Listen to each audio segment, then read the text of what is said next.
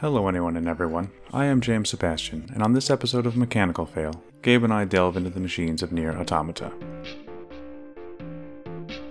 Yes, throughout the episode we use the pronunciation automata rather than automata. I can't help that it's the correct way. In any case, I would like to warn you that in the recording of this episode we had a bit of a mechanical fail of our own. We were unable to use some of our preferred recording equipment, and Gabe was forced to rely upon the age old method of soup can and string to connect our call. I assure you, he can be heard clearly. It just sounds like he's in a submarine. In any case, we try to make some sense out of the game's story as well as grapple with the various mechanics. I'm not sure we necessarily unearthed anything revelatory, but it was fun to discuss and to try to rationalize to ourselves just what the heck this game is. With all that out of the way, we hope you enjoy the episode.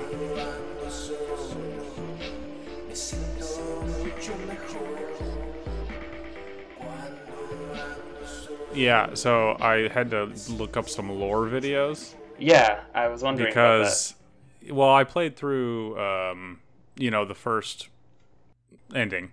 Yeah, and then I made it probably mm, maybe halfway through the 9S playthrough, and uh, then I was just kind of like, all right, I don't, I'm not gonna have time to get through more of it, so I decided to just kind of watch the uh, the final cutscenes and stuff. yeah, that's fair because the the game is long, especially if you like do all the cutscenes and cut into things, or like d- dig into things. Yeah, Yeah, I mean, a single playthrough is pretty short. I think I beat it in about ten hours, maybe Mm-hmm. something like that. that sounds. So that's, I mean, that's not bad. So I, I like that you can do sub, you know, subsequent playthroughs. I think in about the same amount of time. I think each one's probably about the same length. Yeah, I think. um, I mean, I did most everything, and I was like forty some hours in after all the playthroughs and doing a lot of side questing. Okay, that's not too bad, really, Yeah, compared to uh, Persona Five, where I am fifty-seven hours in, cool. and uh, I'm only, I think, well, given what I know about th- uh, things that can happen, I'm still like four months away from finishing, like in in Yeah, game time. in-game Real life time. oh God. Hopefully not. So so 40 hours isn't too bad. I I, um you know i'd like to go through and, and play them all through but we'll see. It, it's a game where i feel like the the mechanics of it kind of purposefully hold it back. Hmm so playing it is not really that enjoyable to me. I see. For so me, the, i'm not sure how eager i feel i feel to really get through it. Hmm For me, the mechanics were just good enough to like keep me going, but after a certain point of the game, I didn't really think about them anymore. They were just kind of there. Um, Right. Like the movement for me was still pretty fun, and running around, but it was mostly just at that point like, you know, pushing the story forward, doing side quests. It was a lot. It was never really about the combat. I feel. Yeah, um it's it's weird cuz you know, it's got like the, the the way it introduces itself, you do a bunch of bullet hell kind of stuff, which is fine. And then you do some cool uh running through the factory and you kind of get to grips with the mechanics. Mhm. And then you face with this awesome boss fight um which is kind of like the biggest spectacle in the whole game, I think, in a lot of ways. Well, and then after that, depends. There's some other parts that are really big. I agree, but I don't know. Fighting a huge like like oil rig in the middle of the ocean seems pretty cool to me. Um, so I think in a lot of ways it didn't really top that. Um, and the combat never got better than that. That's the other thing. I guess. Other than yeah, the addition of dodging, which is like kind of more of a hassle than it's worth in a lot of cases. Um, I, like it doesn't really it doesn't grow in a lot of ways. Like you can get upgrades to your weapons and that kind of stuff, but like you don't nothing really changes for Oh, yeah. your like, like your, your character. when you upgrade your weapons, your weapons get slightly longer combo chains, but it doesn't really matter because it does, like the combat's not about style or anything. Um, in fact, like my first experience with this game was playing the demo, which everyone was super excited about. At the Mhm. time, like I, I realized it was called Nier Automata, so like, oh, it's you know some sort of successor to the original Nier, of which I didn't really know anything. Um, and now I know a lot more about those old games, or about Yoko Taro's original games.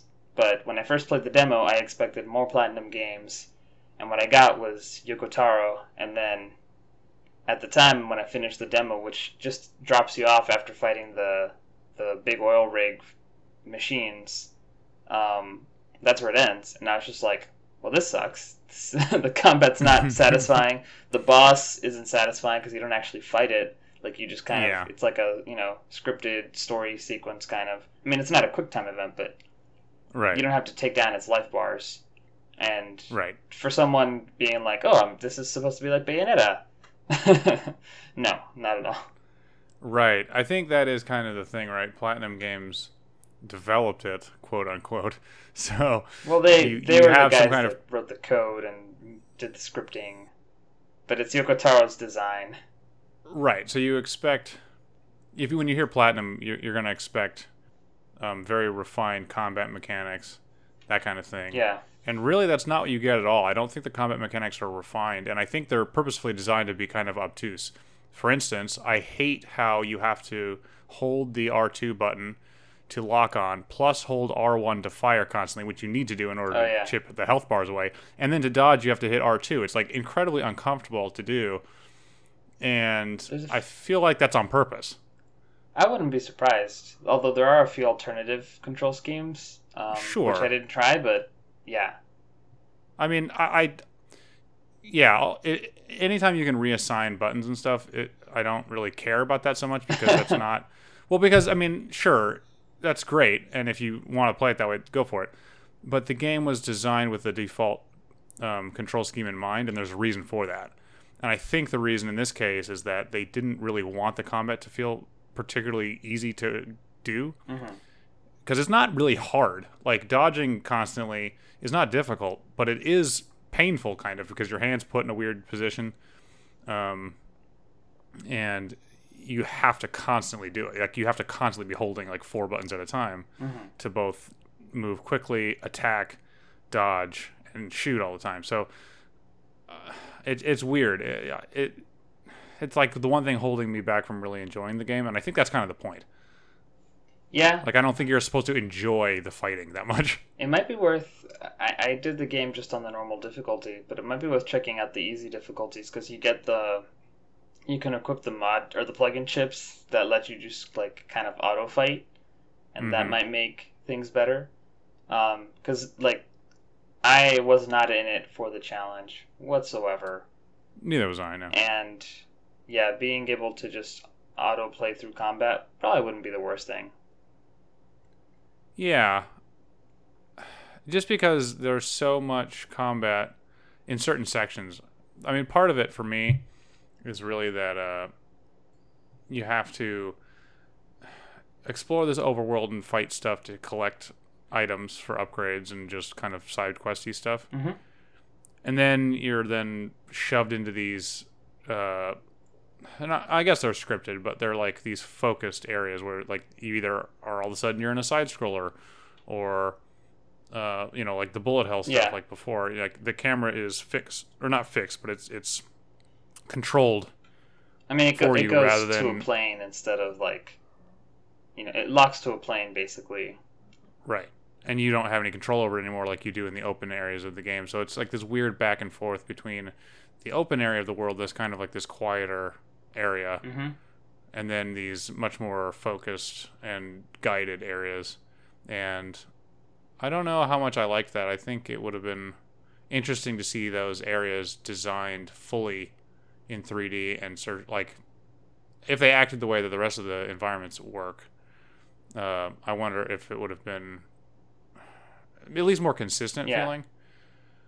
I, uh, I don't know if it would have been better or or what or if it would have completely broken to be able to you know explore those areas like that. But it definitely has like this disjointed feeling to it. yeah, I definitely agree with you there. Um, it it was super jarring. I think the only reason I kind of got used to it was like put so many hours into the game. Um, the one thing I will say is that it segues nicely into the hacking minigame that you get and that you do a lot of in Nine 9s's playthrough. Yeah, um, and that there's I don't know if you saw the the end the like the super secret ending, um, but there's one section in the game that is basically just this enormous bullet hell. That's kind of like the hacking mini game, Um, that's actually very interesting from a game perspective, where a game I've never seen a game do something like that before. Um, not not the bullet hell part, just the way that is that section's presented.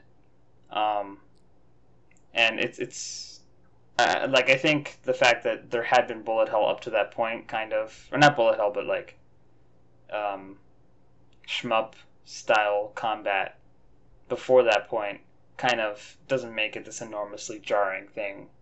Um, yeah, and I, it, it's really weird because I feel like I feel like all of Nier is just this strange mash of so many things that wouldn't work outside of a video game, and it's weird and wonderful. And like, I thought I wouldn't like the game, and I ended up just loving it as I kept going through more and more.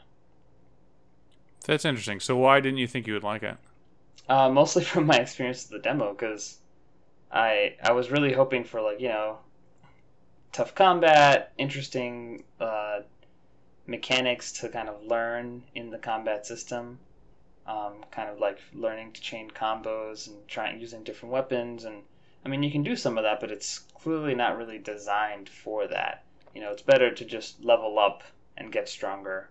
And like I was saying once I got to a certain point in the game like I was just so strong that I didn't care anymore. Um, I never healed because I had uh, plug-in chips that would just auto heal me once I was out of combat for a little bit um, and I basically didn't die anymore after like I don't know, 12 hours into the game, like I, I was no longer in risk of dying. Um, Yeah. yeah, and so like the game, mechanics wise, didn't feel interesting. Um, and like if I felt like oh they're just taking control away from me, but then when I played the real game, um, because everyone kept talking about how great it was and how it did things no other game did, I like actually saw those pieces, and it's not necessarily about the combat or the mechanics. It's about this like strange weave of a game that I guess Yoko Taro's already known for doing stuff like this, but like this game's actually been well made because it had someone like Platinum behind it. Sure. Yeah, I'm curious because I don't think I played the demo. I can't remember if I did or not. hmm Um, actually, you know what? I think I did, and I was a little disappointed that the beginning of the game was just what the demo was. I was hoping it would be something different, but um, not not in that um, the the mechanics were different. But I was hoping that it would like literally not be Yeah, part of the story. of the or yeah. yeah. So that was a little disappointing. Um, but you know, I don't know. I I, I remember playing through it and kind of just because I didn't. I, I had a different problem than you did. I didn't get particularly strong in the game. hmm I feel like I was always underpowered constantly, but I still also was never afraid of dying either because I had a bunch of health items because you can buy them for dirt cheap and you get tons of cash Oh yeah. and so it was weird. I wasn't. I never felt like I was progressing. Like I didn't feel like my skills were getting better, Mhm. and I also didn't feel like there were any stakes to me getting better, which was kind of a weird feeling because normally, you know, the game is games at least are built on a curve of skill level, Right. and as you go through that curve, you're going to hit, you know, peaks of difficulty.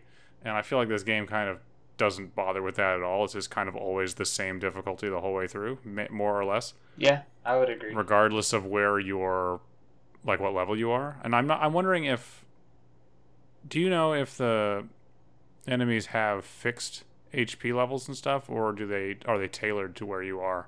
Um, I mean, as far as I know, they're just fixed. Like the the enemy levels and the enemy, enemy stats are fixed. Because I got much higher levels um, than the enemies because I kept doing all the side quests. Mhm. And so, you know, I would be at I would be at a point in the game and just be like, oh, everything's super easy right now. And then you you know you would get I would get to a point in the game where like suddenly the world changes and there's a new all the enemies are replaced with higher level versions. So Right. so to me it definitely is just like they're set levels so you can easily grind and get stronger than them if you want or just get stronger than them by doing a bunch of side quests. Yeah. Yeah, that must. See, I, it was really hard for me to tell because, like I say, even after upgrading weapons, and I mean, I was leveling up as I got through the game, so I felt like I should have been on track to whatever the expected level is. hmm I didn't do a whole lot of side questing, so I was probably underleveled to some degree. Yeah. But basically, all it did was add time to the combat sections. It didn't make it harder, really. It just took longer. Mm-hmm. So that's kind of interesting in and of itself. It, it shows that there's kind of a, I don't want to say lack of effort, but a lack of importance placed on how combat works in the game. Right. Um, and I mean, so this game, from a design standpoint, I guess just reminds me. You know, we had that long conversation with the Last Guardian, and it reminds me of that in that it feels very purposely put together, to the point that you know, like you were saying, a lot of the the things that we see and we're like, this isn't really great, almost seem like they were done on purpose. Sure. because there's a theme throughout the game about like how pointless combat is, but you know you you were forced to do it. Like the androids and a lot of the robots just like get pleasure from fighting. Um, that's a side quest mission that like you just learn that androids are wired to love fighting. Um, Right. and like it's a it's a recurring thing.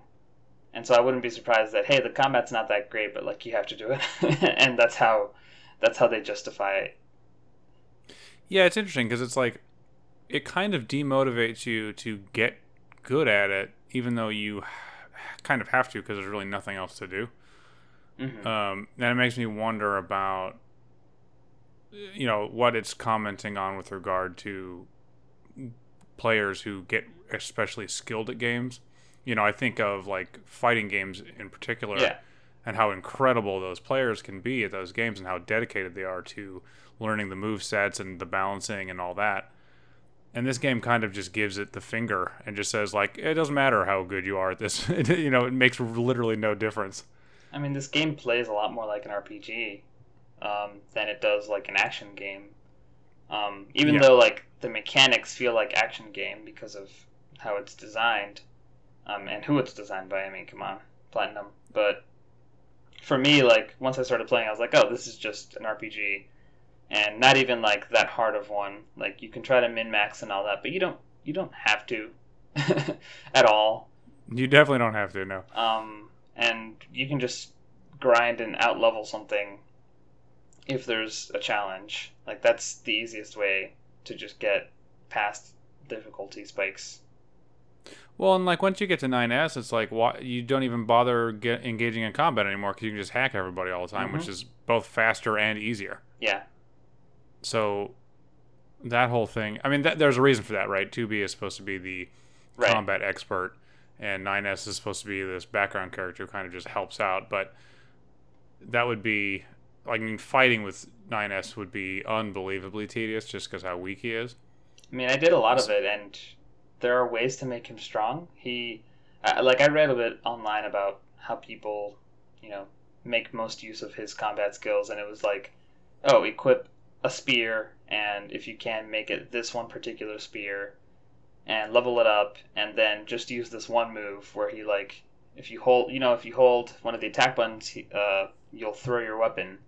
Mhm. So, um, if you do that with a spear, it just like hits, goes in a straight line and just goes through enemies, and it hits really strongly.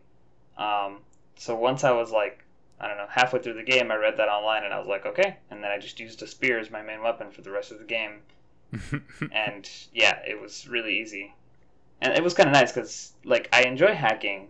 I actually enjoy hacking quite a bit, but it can be time consuming if all you want to do is just like tear through a group of enemies, right? Well, that's the thing, right? It's it's a trade-off between individually hacking a bunch of enemies for way more damage per, you know, attack essentially, or just mashing the attack button as much as possible while just kind of dodging around. Yeah. Yeah, it, it's kind of it's an interesting comment on the way like games are just put together. And I mean, yeah, obviously at the center of it is the fact that these androids are their sole mission is to fight the robot uh whatever they call them, robot beings. Living machines. I mean, that's all they exist. Yeah, that's all they exist for, and it is interesting to. I mean, even the the bullet hell stuff, and and by extension the hacking, is not particularly graceful. Like, oh no, not at it's all. way too responsive. um, to feel like you ever get really comfortable with movement. Mm-hmm. Like I was o- constantly overcorrecting my aim, or like dodging too quickly into something Yeah. because it just everything moves so fast. So even as like a bullet hell game, it's not particularly great because it's not balanced for it. It's just kind of like okay, here's how it goes, here are the patterns, but you move so so quickly that again, it's kind of like yeah, it's here and you have to do it, but it's not going to be a great experience. Yeah, I mean, I completely agree. The for me the the parts of the game that I enjoyed the most were like you know story, side questing, seeing the world, meeting more robots. Like this was all that was all the really impressive stuff to me. Like just how how the experience was structured together, and then it was like the combat and the combat was just such a chore. Um, not the worst thing, but it, it, it just wasn't that enjoyable. Yeah, I mean, what they do nicely, I think, is tie some of the mechanics, if not all of them, into some kind of story relevance, right? And Mhm. particularly the kind of bizarre stuff that you can do, like eating the mackerel, which kills you. Or self destructing yourself. Yeah, like those kinds of things are funny on, on the surface level. It's it's kind of dumb that you you eat some uh, like eat a fish and then the oil from the fish is like not compatible with your system, so it just kills you. oh, yeah. Humorous on the surface and then at the same time it also is a great way to introduce the fact that like the way saving works isn't that you save your progress in the traditional sense it's like you are uploading your consciousness Yeah. to a server and then you, a new body is pushed out of these cells littered around the world so it's you but it's not you Actually, yeah, that's that was one of my favorite things about the start of the game. Um, you know, because you literally start the game and kill yourself, and then you know wake up in space. and I, I I don't know. I was just like, oh, this this is great. Like this already introduces you know this existential thing of like, are you still the same, the same being, even though you up like you've uploaded your data, but you're not physically the same thing. Like, yeah, Well, and that is kind of peppered throughout the game, right? The mackerel is a is a a player example of it where you can do that to yourself. But then you also see like the is it the not the weapon maker, but the uh, the other guy, the guy who just sells you stuff in the little camp. mm-hmm. He talks about his leg Oh, yeah. being like he purposefully didn't fix it because if he does, you know, he's he's concerned it, it will make it so it's not him anymore. Like that's the last Right. piece that hasn't been fixed before. Um, so it is that kind of thing just is flooded in that in the game, which is interesting. Uh, it, it's one of those kind of I want to say it's like hokey on, on some level because you know is our consciousness our physical selves or not is, is a pretty old question and i don't think it's even for games i don't think it's even particularly novel yeah. but the way it kind of interconnects with the entire purpose of everything's existence in the game is interesting. Because the more you learn about everything the more you realize that none of the beings have any idea what they're doing. Right. I mean, like none of them know why they exist at all. Right, and like literally, they're fighting pointless battles because neither neither of them, their original like purpose for fighting has been dead for millennia. right Yeah, and th- yeah, like that. I don't know. To me, it's it's very interesting because I remember seeing that reveal, and I like it's not that surprising because you're like, oh, you know something's going on, but the reveal of like, oh well, the humans are dead, so what are the androids fighting for? And and I'm like, oh well, I mean, this is an amazing parallel to life. Like, you know, they they I guess should just keep fighting for themselves. Like, right? Like, just because they're androids doesn't mean they're pointless. Right. I mean, the whole thing of 9S's storyline is is that he is different from the other androids. You know, none of the other androids really seem to care about their purpose that much. They just are committed to what they To believe, the cause, yeah. and they don't really think about it or do anything about it. 9S is the only one who seems to be even aware that there's something else that could be going on. hmm But the robots are constantly at at war with themselves and trying to figure out where they exist or why they exist. I think a lot about the opera singer. Like she's probably my favorite. Oh yeah, character in the entire game. Really great. Yeah, I mean it's a, it's a really interesting fight. One of just a few that I think were really kind of um, outstanding. But then the whole thing after you kill her and you know she kind of I don't know. I guess you you hack into her memory. Yeah. I guess is what's happening, and then you you see her recounting like the whole drive behind what she was doing, and it's it's really dark, right? She consumed other beings for the sake of becoming beautiful, and then it's kind of this really mundane reason she wants the affection of somebody else, Well, and she never gets it. my favorite part is that the it, it's it's uh like strongly uh, strongly implied that the person she's trying to get is that philosopher from Pascal's village who's Right. just a fucking dick and always turning everyone away and it's just like Jesus. Yeah. Yeah, I mean it's a very bleak game. I think even like the game's true slash best ending is not particularly bright. No, not at all. I mean literally all the androids die and the yeah, it's not very great. I guess Yeah. I guess the robots win in the end cuz they get to just go to space. What's frustrating to me about the androids though is they are built in the image of human beings, more or less. Oh, you mean like the the bipedal two arms, two eyes? Yeah, I mean they're they're physically Yeah. shaped like human beings were. They presumably have no real idea what human beings were like. Mhm. But you would think they would be somewhat aware that they're somewhere between humanity and, and robots. Mhm. You'd think they'd be more conscious of the fact that, like, they're, at the very least, they're more like robots than they are like people. But they, they just seem to not even consider themselves other than they are made specifically to further humanity's cause. And that kind of frustrated me because I'm just like the whole time I'm just like, well, you look like people, you bleed like people do, Yeah.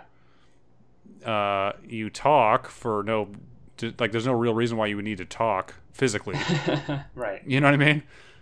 It's really it's kind of strange. Um, so that that kind of was difficult for me to just get not get straight, but like convince myself that that's a believable thing that could happen.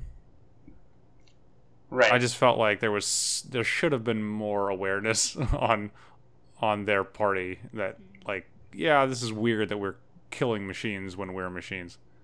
Oh yeah. I mean, it takes them a surprisingly long time to come around to the idea. I mean, I don't, I don't think it's that surprising though, because I mean, if you compare it to human conflict, we've been fighting each other for forever, and we're happy to do so because it's so easy to get into the tribe mentality where it's us versus them, right?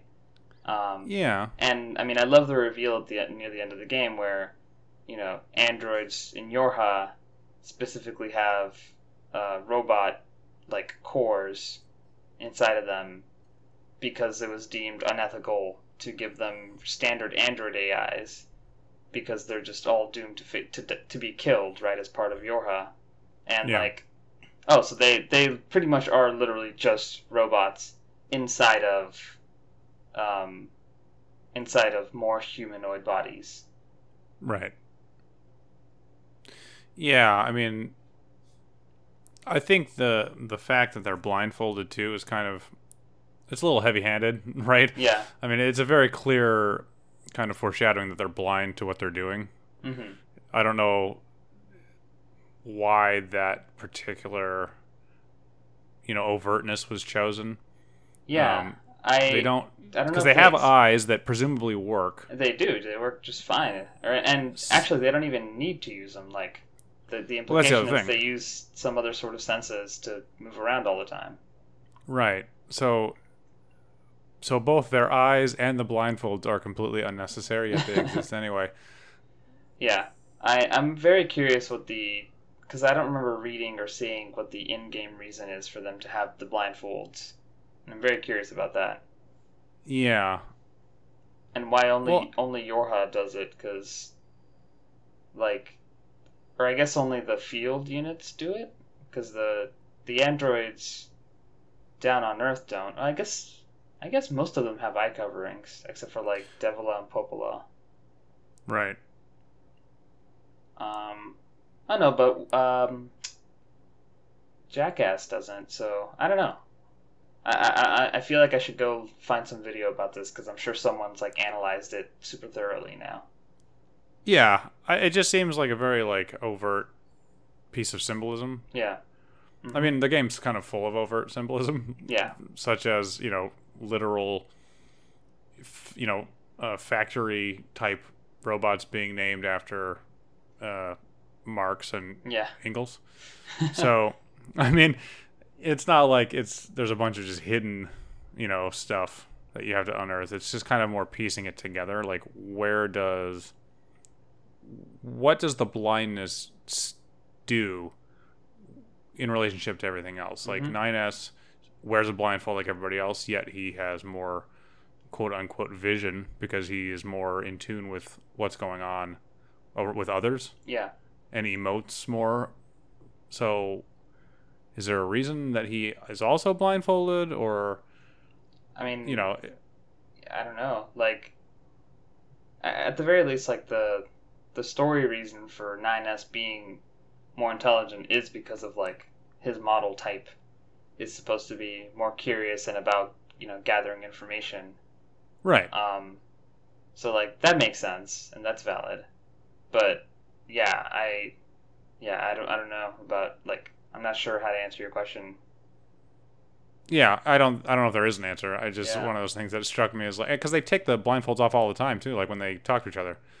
Like anytime one of them is hurt, they take the blindfolds off. So it's like a weird, Well, and, like they sleep and they take their blindfolds off when they're sleeping. And, yeah, yeah like there's all these things that you wonder why do they do it. And i mean i guess you could say the same thing about the robots. Like the robots are just trying to mimic humanity. Like is that is that what androids get out of it? Is it just they've been designed in the spirit of humanity? Or in the in the uh yeah like just to mimic humanity yeah. It's hard to say. I also think it's funny that Adam and Eve are both male. I mean, they're both genderless to some extent, right? They don't have genitalia or anything. yeah but they're clearly designed after male humans. Mhm.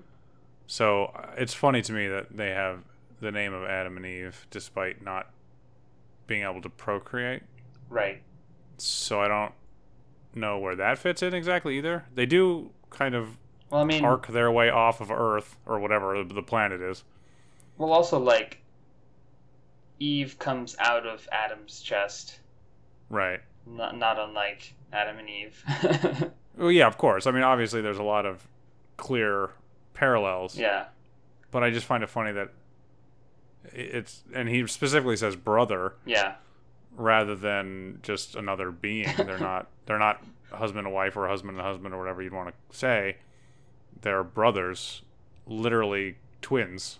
yeah So that's interesting that they have that those names as well. Mm-hmm. Yeah, I thought so There's too. a- Just a lot of like curiosities. Yeah, you know, talking about Adam and Eve, just remembering how they like, you know, you, you meet them in the desert the first time, and I remember playing. Like for me, the, the this is like, I think this is where I fell in love with the game.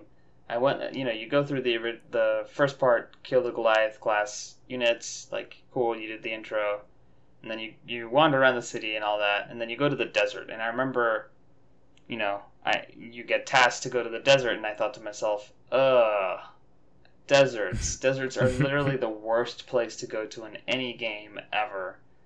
Um, and so like I was ready to just hate my life, and actually I fucking love going to the desert. It has some of the best music in the game, and I we need to come back to the music because it deserves a lot of talk in my opinion. Um, Sure.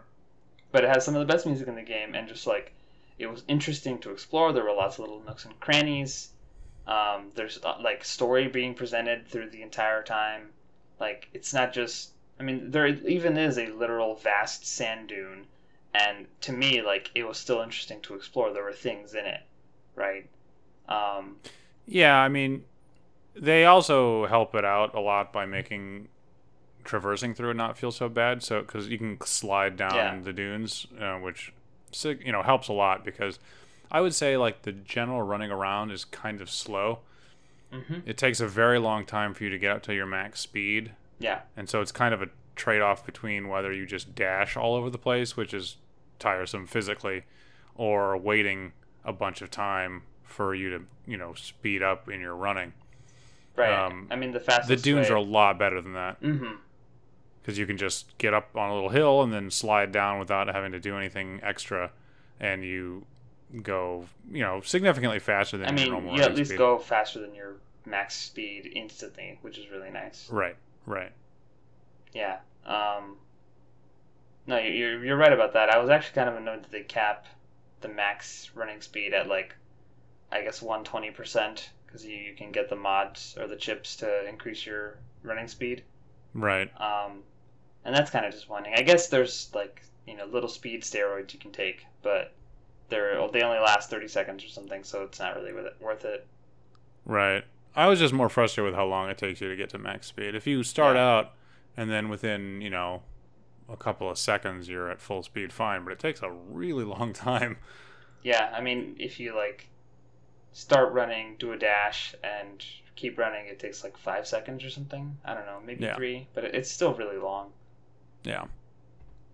And the world's big. It's not it's not unbelievably big, right? Nah, you can get across it pretty quick.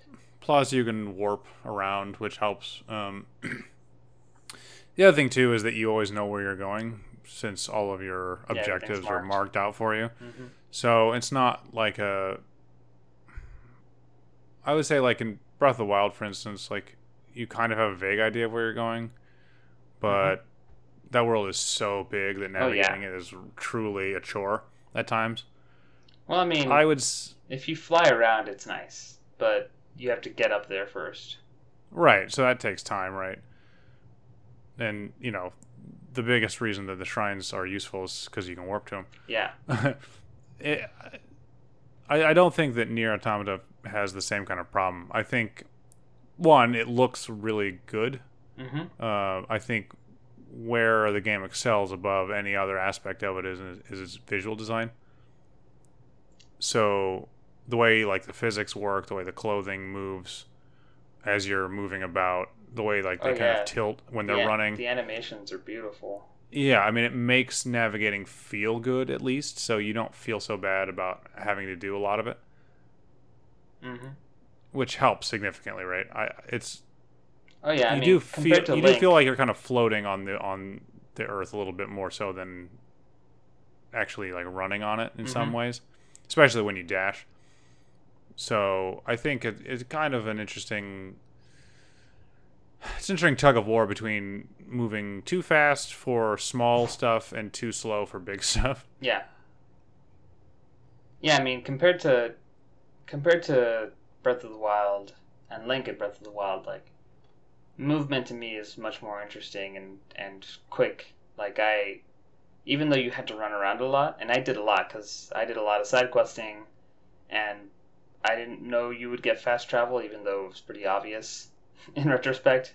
But I did a lot of side questing without fast travel and ran a whole bunch um, and never really got tired of it. Like, I, I just kind of enjoyed moving around the world, and while there were way more invisible walls that I normally like, it still didn't take away too much of that sense of freedom. Yeah, yeah, there are quite a few invisible walls, which is interesting, um, particularly in the city area, where you would think you could maybe hop over some some walls that, Oh, you, yeah. ca- that you can't, and you just kind of have to go around. Mm-hmm. Or there's some buildings that have doorways that look like you could probably go in them, but you can't. Mm-hmm. That's kind of weird, and I assume it's just because they didn't want to bother with creating them when there's really nothing in them, Right. or there wouldn't be anything in them. I just. But it does feel a just kind of little false. Yeah. especially because when you do go into buildings a lot of times you know the camera then is taken the control of the camera is taken away from you And normally it, it sets up some kind of sequence that you have to go through, right? Right. I, like uh, when you're tra- chasing down, um, uh, is it two A? A two. A two. There we go. Thank you.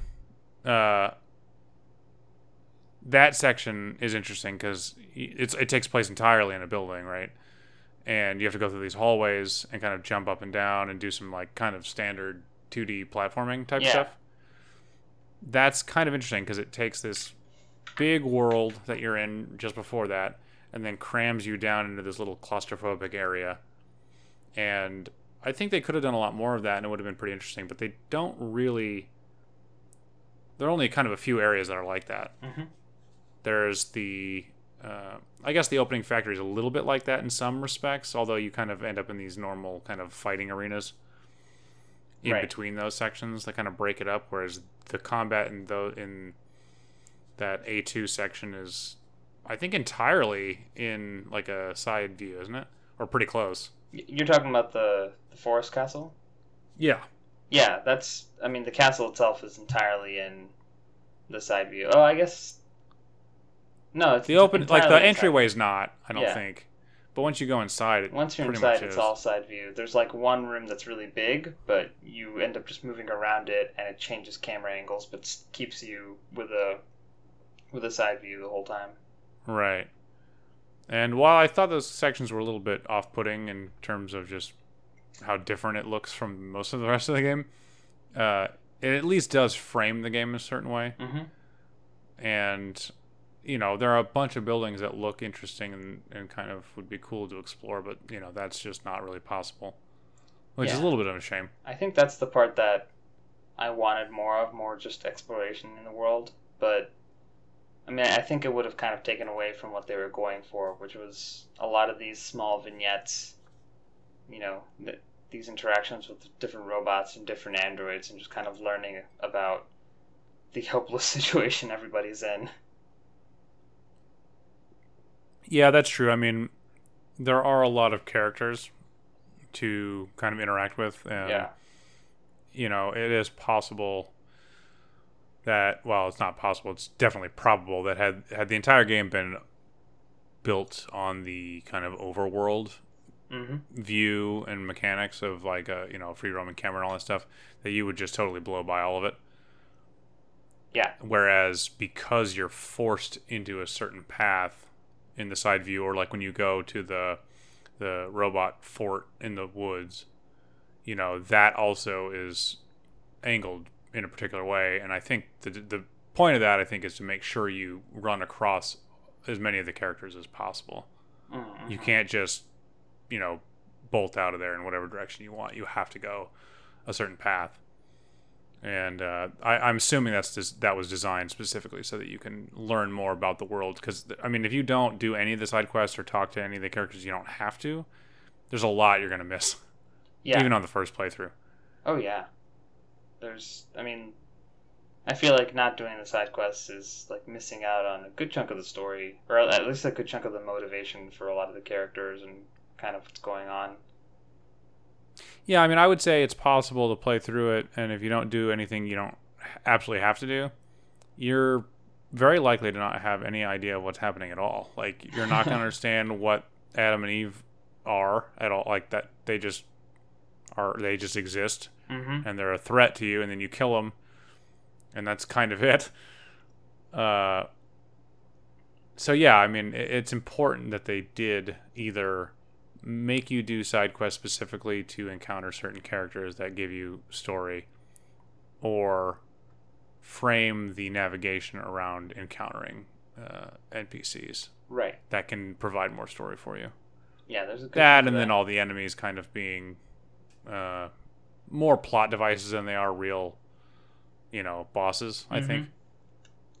Yeah. Like I think a lot about the you know the carnival area that you go to, Yeah. and you know the whole time you're kind of running around trying to kill everything, and then you know you you learn pretty quickly that it's like it, the point of this isn't to have interesting combat or get better at it or or be challenged by fighting. It's just to understand that these robots are doing things out of you know various motivations and they're you know, determining for themselves what kind of lives they want to lead. hmm I mean, So, it's funny, you know, you even mentioned like you're running around killing everything. When I first got to the carnival, I noticed nothing was attacking me, and I don't think I killed any carnival, um, any carnival citizens until I was basically forced to, yeah. um, which I thought was really interesting because I didn't like I thought there would be some repercussion or like something would go bad or would go wrong.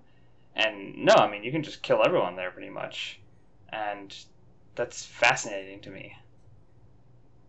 Yeah, uh, it does kind of feel like what you do in the game doesn't make much of a difference. Like, yeah, you get some certain choices in certain places.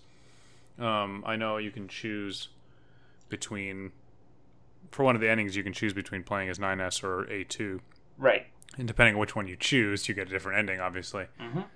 And I would say that's a meaningful choice in a certain sense. But most of the choices you make don't really matter, you know. I don't think I don't think you're even really given all that many choices to be honest.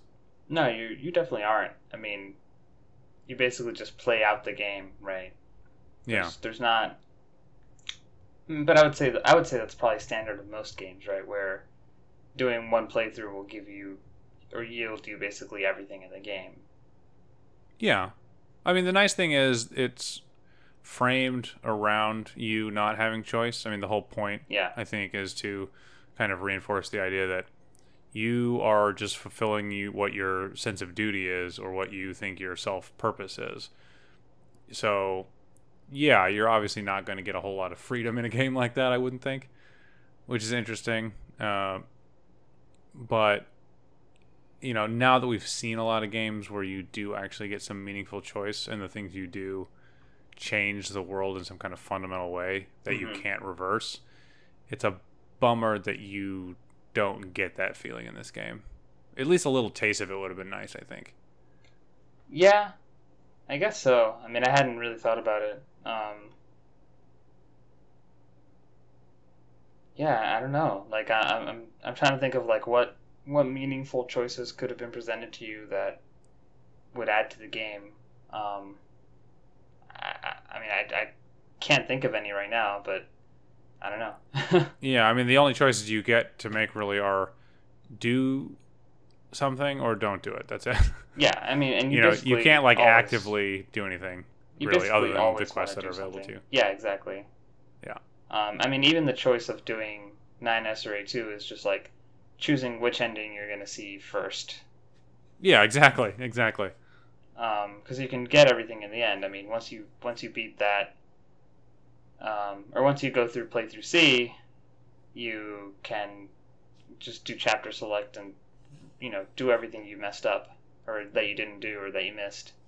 hmm um, which is interesting because that's I guess the way to get all the all the joke endings or like you know endings whatever F through Z, Yeah, um, which I thought was really funny. Like I initially was really excited about the idea of so many endings. I didn't realize that most, I mean most of them, the grand majority are just like kind of silly. You get a blurb of text, and then you know credits roll incredibly fast, and Yeah. you're back to loading your game and have an extra letter on your save file. right. Because I think I got the mackerel one first, and I was Me like, too, yeah. "Oh, that's hilarious!" And then, which I like. I think I think that's a good way to be like, "Hey, you know, you might not have seen all the end or known that there were other endings. Here you go." Um, and I like that they they make failure just be a separate condition that you can view and then like get something out of, even if it's little and trivial. Yeah, I mean, I don't feel like failure is really even possible in the game in the traditional sense, right? I mean, Right. You don't really lose anything when you die. I mean, to platinum it, you well, okay, you you would lose your plug-in chips if you die twice. You know, with the like Souls mechanic of dropping your chips, Well, sure.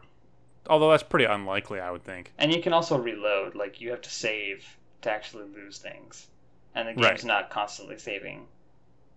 No, it's not. That's true. Um, but I, I mean, I find it entertaining just that like if you want to, you know, get a platinum in the game, not only do you have to fail at the game all these different times, like in the traditional sense, um, failing, uh, you also would have to complete the final final ending and delete your save file. Yeah. Which I got to that point and I was like, oh, I'm not gonna do that because I still there's things I want to get. It is kind of a. Yeah, I mean, there's a lot of meta stuff going on in this game, obviously. yeah, You know, the fact that, you know, it does a whole, like, faux operating system reboot kind of thing hmm is a, you know, a very clear framework where it's like, oh, yeah, you're definitely playing a game. This is artificial. Actually, I love related to that. Whenever, whenever you wake up in the bunker as uh, 2B after the first mission, you know, you go through a little like boot up sequence, right, where where 9s is like helping you calibrate things and like you're like in the settings tuning everything. Right. And when you start as 9s and you go through that same sequence, it's a, a recorded replay of what you did, Yeah. which I thought was amazing. Just like I was sitting there like, why why is nothing happening right now? What's going on? Oh wait, I didn't do anything. I just sat there looking at it for a minute. right.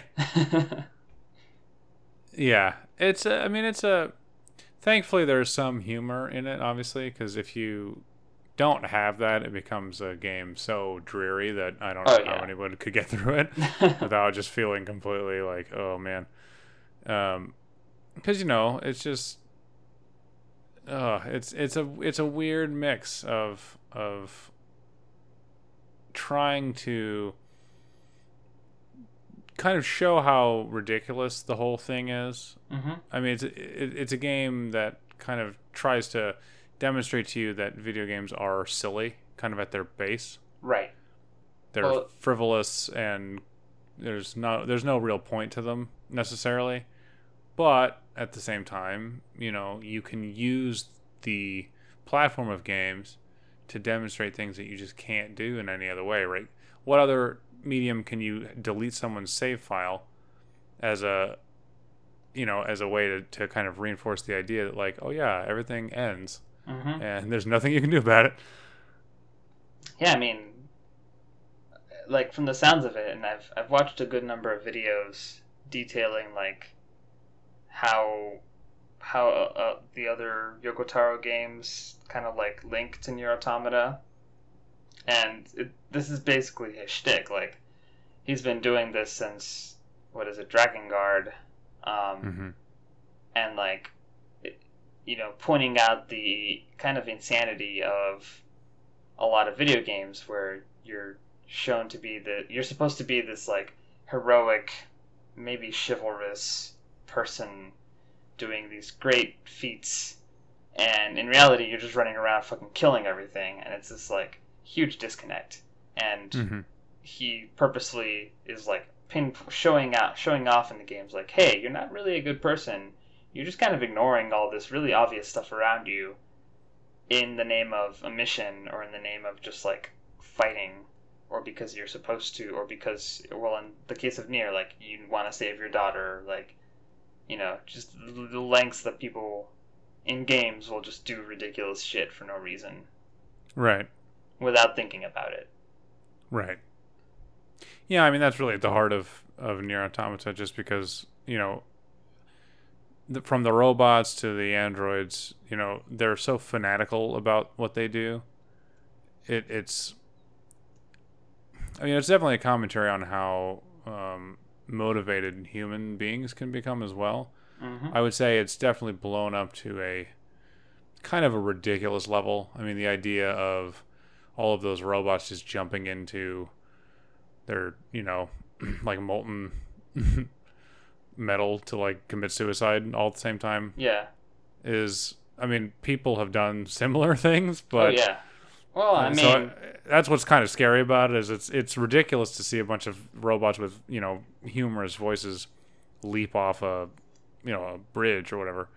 But at the same time you know when you look back at the the real life counterparts of those kinds of things like that stuff does happen if not quite as uh, epic or grand or whatever you'd want to say about it Yeah, I I actually really like that part of the game because, I mean, you you know you're playing as 2B and you're just like, this is ridiculous. What are they doing?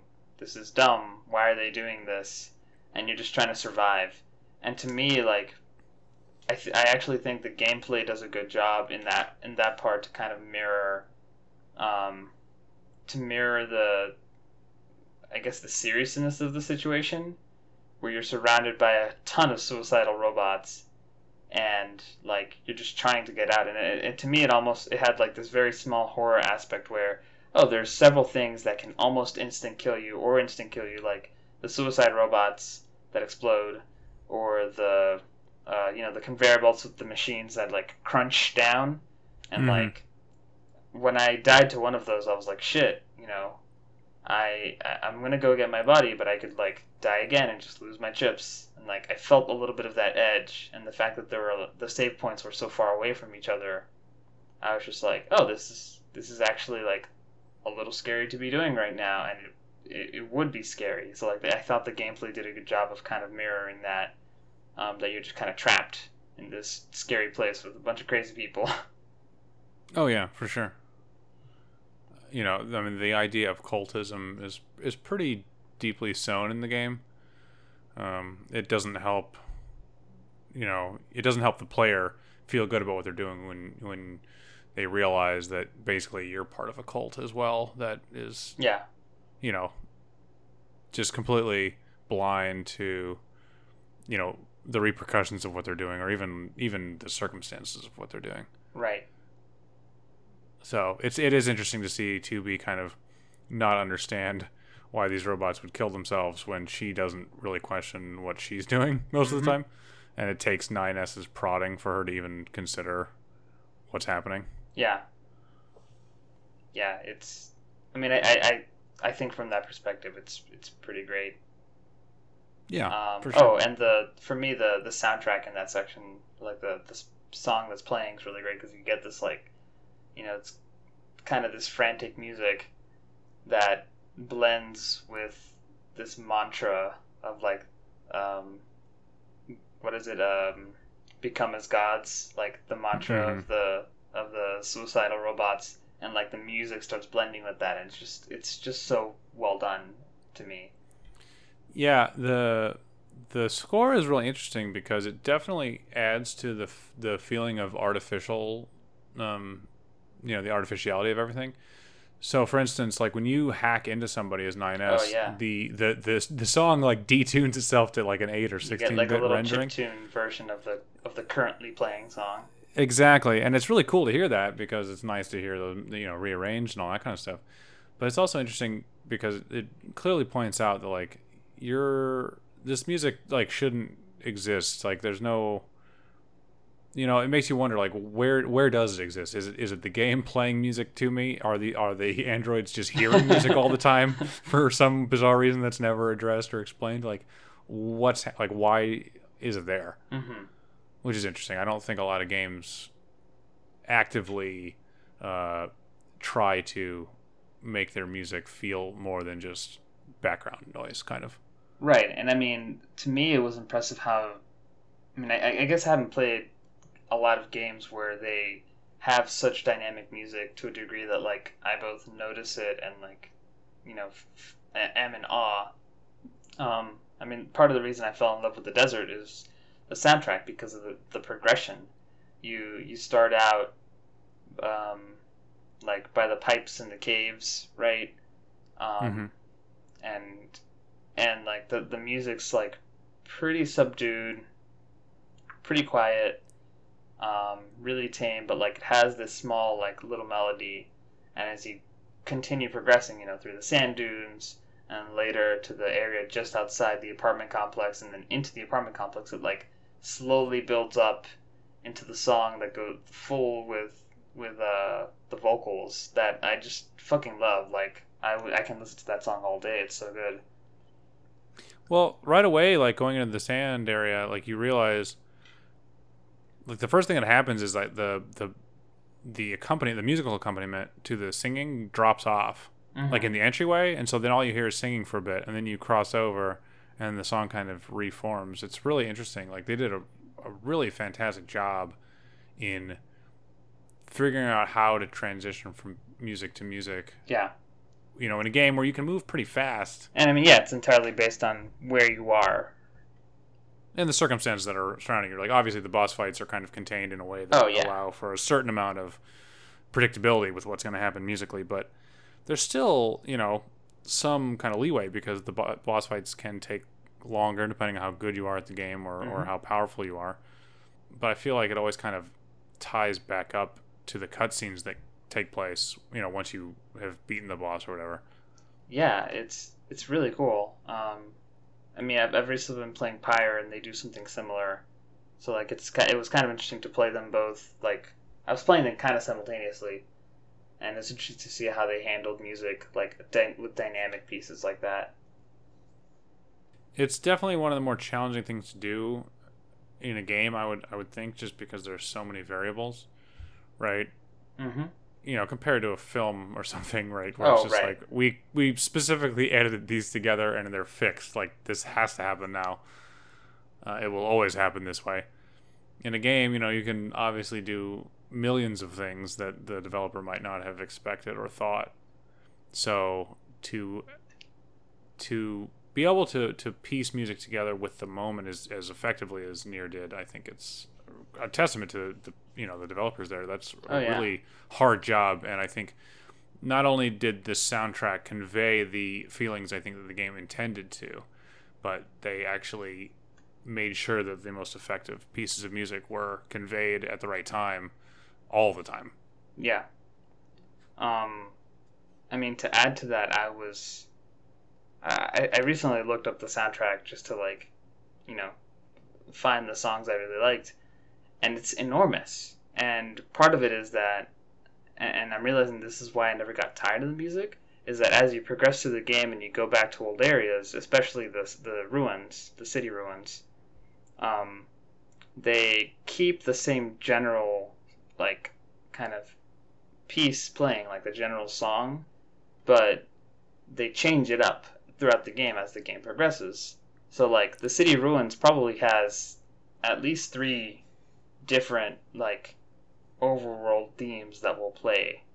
Um, you know, it starts out with no vocals, pretty pretty standard, and like there's one section of the game that it has vocals. There's another section of the game that it's doesn't really have vocals again, but it sounds different and and from the original one you listen to. Um, and they do the same thing, you know, with the amusement park, um, with Pascal's Village. Um, I, I don't know if the forest does it. I haven't paid enough attention, but like, you know, it's really impressive for, to see. Yeah, I mean the music is definitely more like motif driven than it is theme driven. I would say. Mm-hmm. where you know most games you you have like an overworld theme, you have a battle theme, those kinds of things. Um, it's just so dynamic and kind of amorphous in this game that uh, I mean I don't really f- know how you would design a score like that. I mean I don't know what the process was. I don't know if they wrote the score and then kind of fit it into the game, or if the composer was aware of what the game was going to be like and then did the score. I mean I know Well, the composer worked on the previous Nier. Uh, someone hinted that to me, and I ended up listening to that soundtrack. And Okay. there's there's a lot of overlaps and like kind of um, nods to the to the original game in this one. I see. Okay, that's interesting. I mean, that even adds more layers. I mean, I know obviously the games share a, a prefix title, so Yeah, there's a lot of there's a lot of well, and know. this is an actual sequel, even if Right. it takes place, you know, ten thousand years after everyone from the original game has died or something like that. right. Yeah, I don't know that much about Nier. Um, I I, I watched um, I think Super Bunny Hop's video on yeah, it, that's a good one. which was really good, but I still don't feel like I have much of a grasp on what that game is about or what it is exactly. Yeah. Um, I don't know if that's necessary to enjoy. Well, it's not necessary to enjoy Nier Automata at all, obviously, but I don't know how much you gain by having been exposed to Nier beforehand. I think the game that Automata is telling is is pretty self-contained. Mm-hmm. You know, I mean, there's a lot of it. You know, obviously four playthroughs or five playthroughs to get all of it, or most. You know, the majority of it. It's like I'd say it's like two and a half because 9s's playthrough is mostly the same as 2B's, but slightly different, and then like the third one is completely different. So yeah, Right. Yeah, but what I mean is, you know, there's a lot in the game itself that, you know, I'm sure there are a bunch of references that I just didn't pick up on.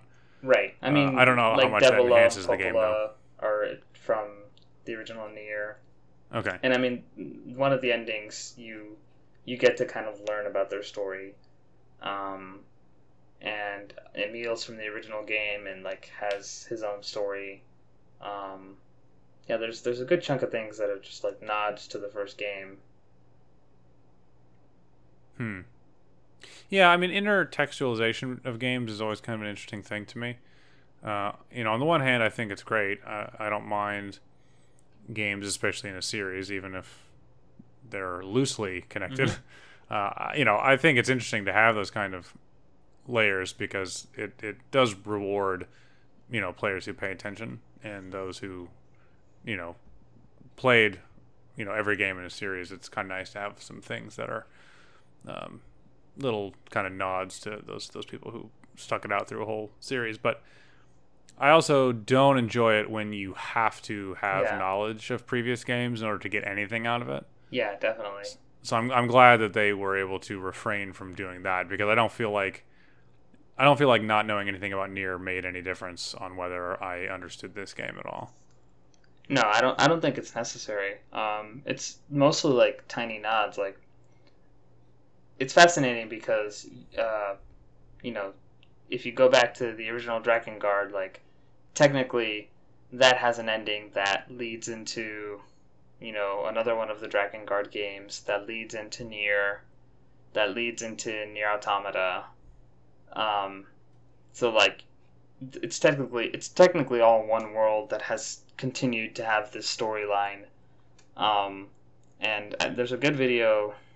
Shoot, I forget I forget the name of the YouTube channel, but there's a good video that does a recap of like, hey, let's go from the original Drakengard all the way to, uh, you know, just before Nier Automata, and trace what's happening. And it's this ridiculous tale, but it's kind of fascinating. And there's lots of references to it in Nier Automata, in like little pieces of lore and, and text you get, even if they don't they're not really necessary to really understand Nier Automata that well though. Yeah, I mean, I think the idea of setting the game so far in the future that like none of the characters would have any idea what those references were to anyway is kind of like putting the player in the in those or putting the, the characters in the player's shoes. Yeah. Right? Like you're gonna come across all this information and you're not really gonna have context for it probably because most people who bought the game probably didn't play all the Drakengard games. They probably didn't play Nier. Um, Oh yeah. so that's interesting too, right? I mean, there's clear ties to the games built into to Automata, but I don't think the developers really expected anybody to pick up on it. Honestly, like I think kind of like how the combat works. It's like they're there, and they're just there. Mm-hmm. So that's interesting too. I, I, I, I- you know, I have to, I have to respect uh, Yoko Taro for that because, you know, it's one thing. It's hard enough to create one game, let alone several. Yeah. And and you know, if it were me, I would have a really hard time not just being like, "Hey, here's all the games I did in like every game I ever made." you know what I mean? Because you want to, you want people to be aware of what you've done. I think on some level. I mean, I'm I'm impressed that he both, you know, didn't go that far into like saying, "Hey, you know, look at the games I made," but at the same time still went through the effort to try to hook up this game to his other games. And I mean, same with all the games so far, like kind of tying them all together. Like that's Oh sure. it's kind of a ridiculous thing, and I I highly doubt that he had Nier Automata in mind when he was making the original Drakengard. But I mean, it's impressive how he's tied everything together. Yeah, I mean, I would. I don't know enough about it, obviously, to to comment on how successful I think he is with uh, how solid the connections are. I mean, I Ah, assume yeah. that the distance between games is so vast in time that it, it doesn't really matter how accurate it is. They're kind of like legends upon legends upon legends. I get the feeling. Right. and I Um, mean, there's like magic and ridic- and aliens and ri- ridiculous things involved, right? So like, yeah, like it's not like you have to be very careful about the narrative structure of it. Right, but you know, we we do know what can happen when you get that totally wrong. Like the Zelda timeline is so Oh god. full of BS that Yeah. you know, Makes you wonder why they bothered.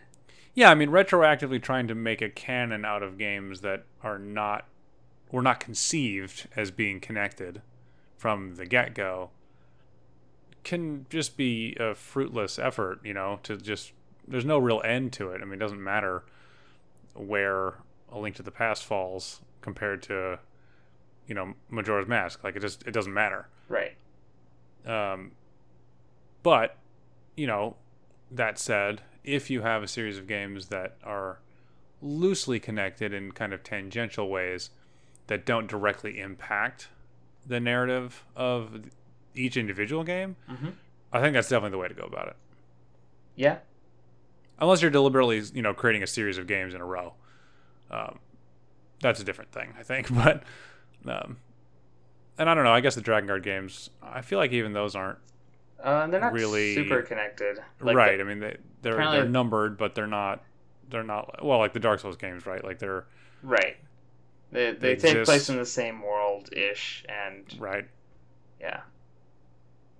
Although I would say even the Souls games don't really do that particularly well. There's a lot of Well- contradictions that are very easy to spot. Oh yeah.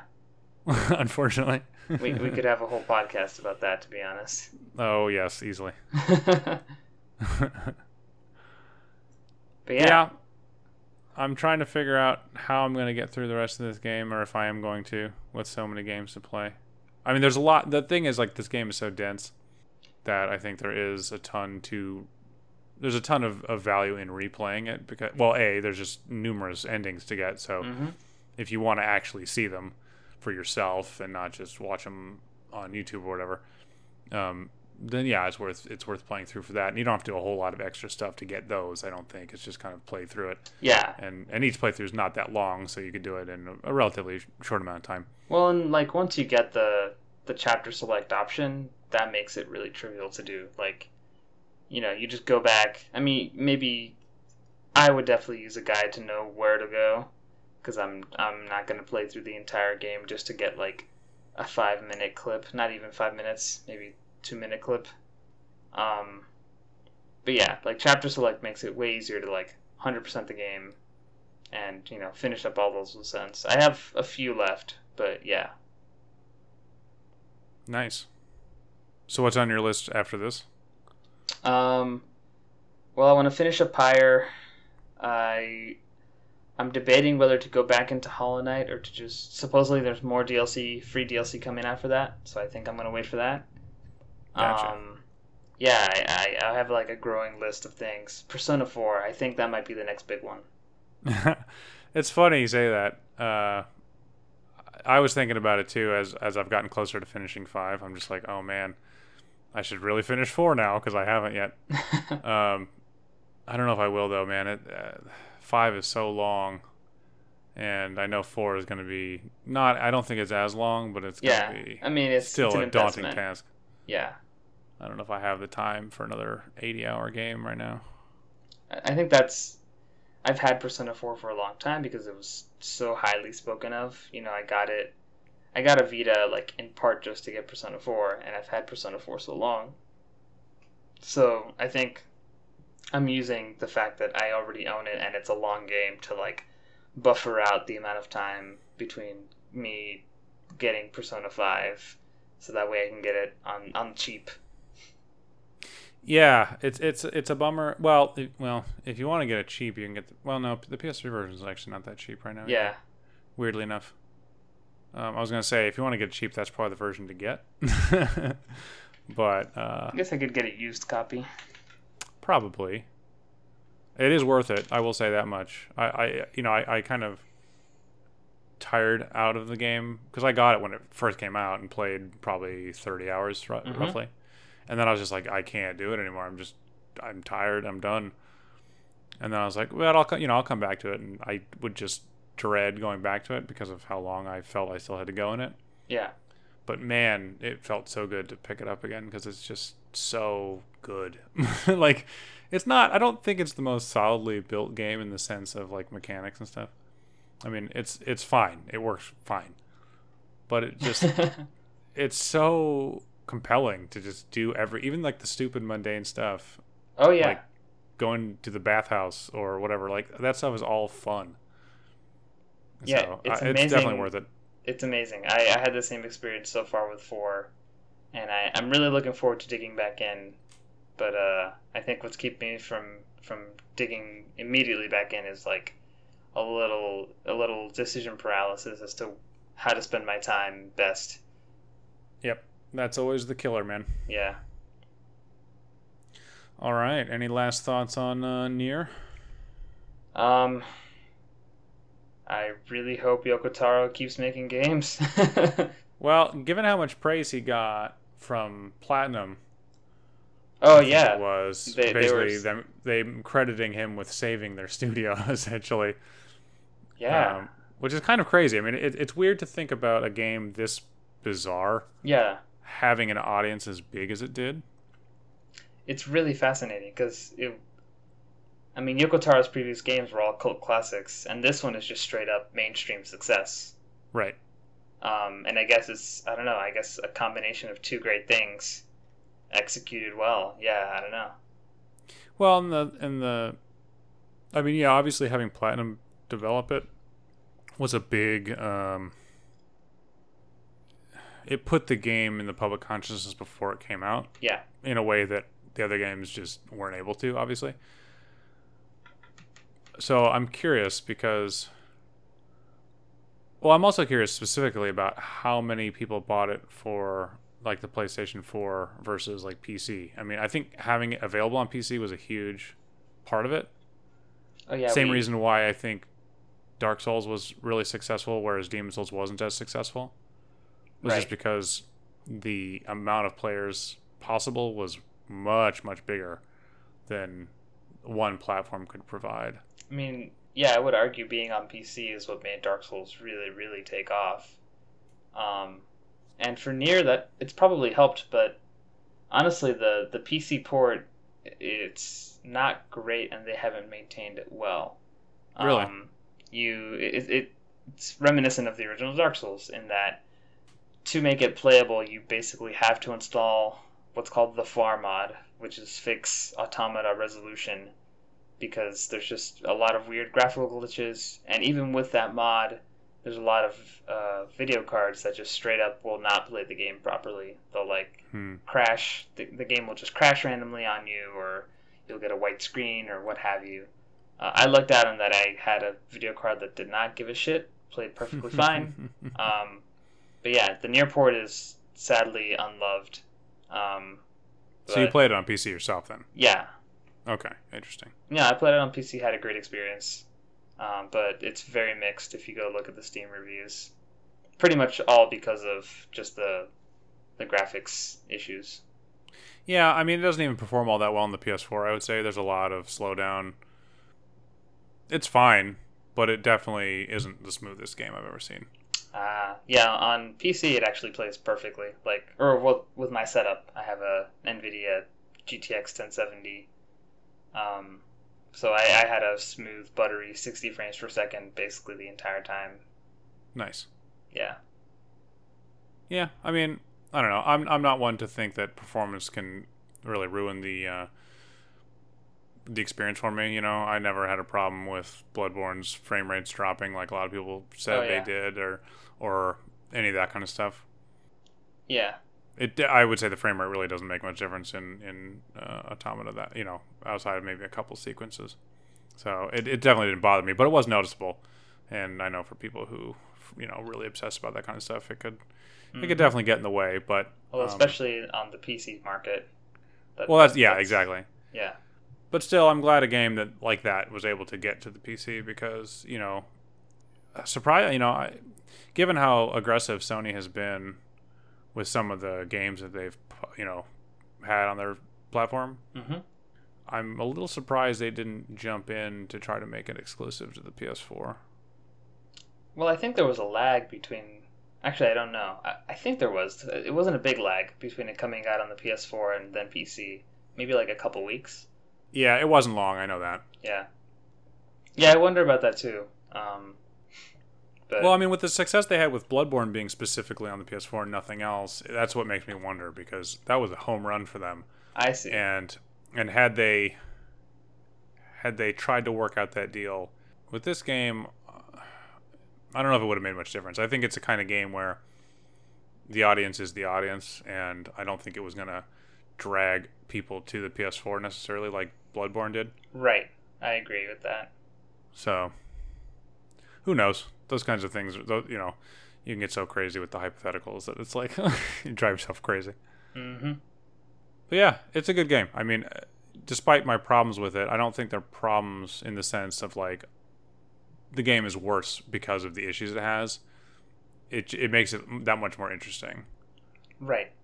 So, definitely something I I recommend playing for yourself at some point if you haven't.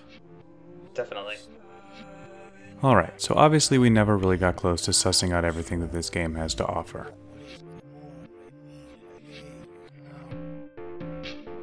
Its design and construction are such that the odds of a single person going through and finding everything are pretty small.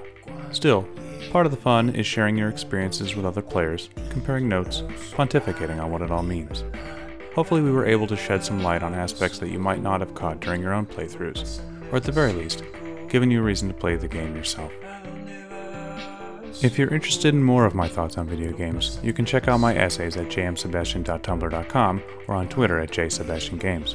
I have also been able to establish a more consistent streaming schedule, so feel free to hang out with me on Twitch where you can find me at jmsebastian. If you'd like to dig deeper into Gabe's thoughts, you may do so via Twitter at Mistalice or by visiting his website gabem.me. As always, thanks for listening.